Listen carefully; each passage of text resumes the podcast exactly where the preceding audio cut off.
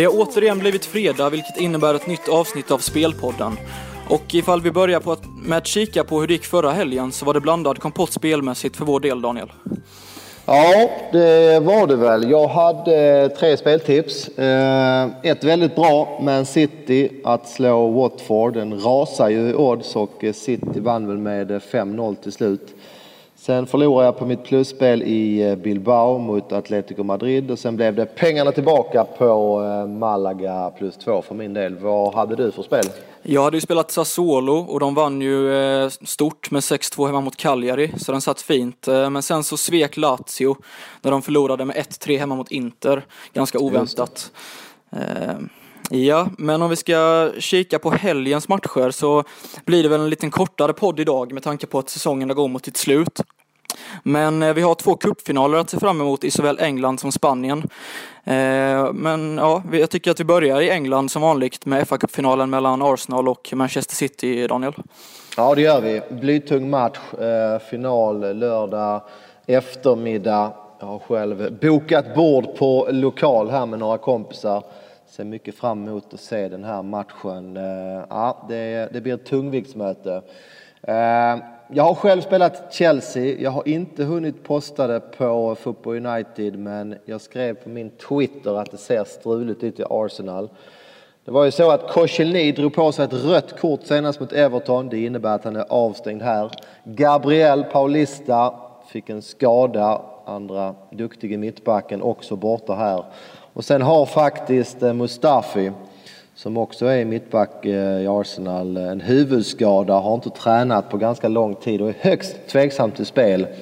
Så att, eh, ja, det ser ut som att Holding och Mertesacker kommer att spela mittbackar i Arsenal och eh, det är ju såklart inte optimalt. Omvänt i Chelsea, det ser bra ut. Man fixade ju ligatiteln redan borta mot West eh, Bromwich har kunnat ladda ett tag inför den här matchen. Inga nya skador rapporterade.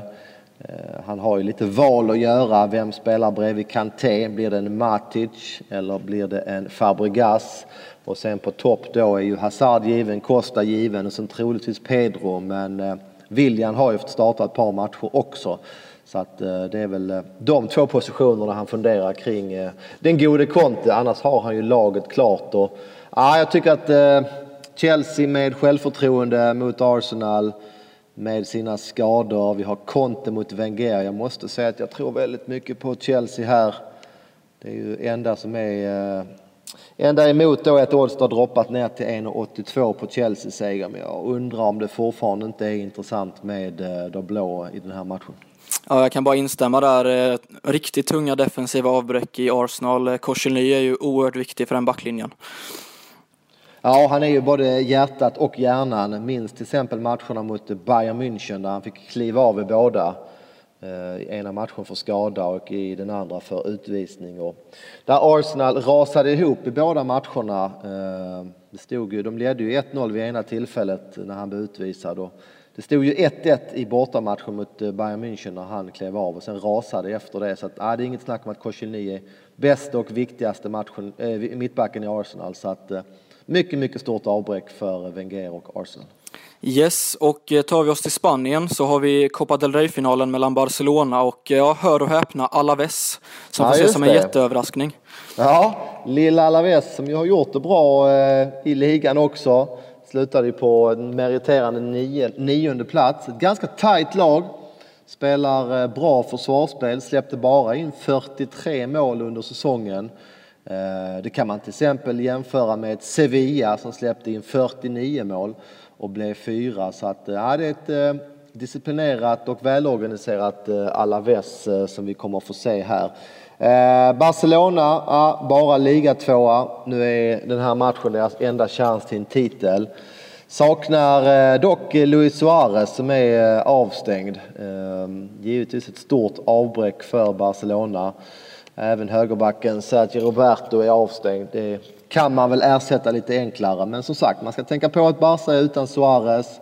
Tänka på att Alaves har en rätt bra defensiv. Så att, ah, kanske inget speltips. Jag sneglar lite på Alaves plus 2,5 till runt 1,70.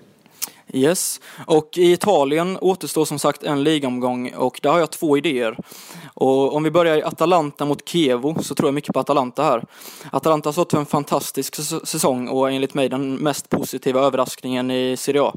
Man har fortfarande chansen att gå om Lazio och knipa en direktplats till Europa League. Eh, man bör dessutom vilja avsluta snyggt inför hemmafansen i den sista matchen för säsongen. Eh, så räknar man andra ord med ett mycket motiverat Atalanta här. Eh, Kievo däremot har redan checkat ut för den här säsongen. Eh, man har ingenting att spela för. Eh, man saknar dessutom ett par ordinarie spelare i form av Gamberini, eh, Castro och Radovanovic. Så jag tycker att Atalanta bör vinna med marginal här och spelar Atalanta minus en och en halv till 1,79. Sedan har jag en idé i Bologna-Juventus också. Uh, Juventus har redan säkrat ligatiteln. Uh, man har fullt fokus på Champions League-finalen mot Barcelona nästa helg. Uh, jag har svårt att se att man går för fullt här och kör över Bologna. Samtidigt har man enligt mig världens starkaste defensiv så jag har också svårt att se att Bologna skulle kunna hitta nätet här.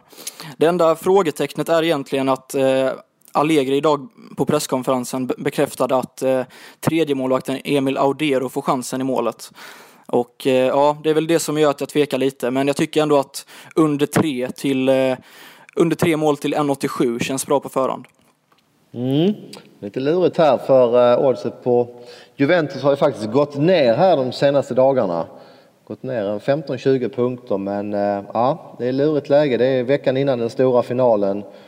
Ingenting mer än hedern att spela för så att eh, ja, jag, jag avvaktar nog spel i den här matchen innan jag eh, vet lite mer om hur Juventus formerar laget och hur eh, intresserade de kommer att vara. Ja, men det är bra. Innan vi avslutar så vill jag pusha för vår andra podd, eh, Spelpodden Allsvenskan. In och lyssna på den också. In och regga er på Football United också för den delen. Där får ni tidiga speltips, previews och livespel helt gratis. Med det sagt så tycker jag att vi önskar alla lyssnare en trevlig helg och lycka till med spelen, eh, Daniel. Ja, jag önskar detsamma. Stort lycka till allihopa. Ha det bra.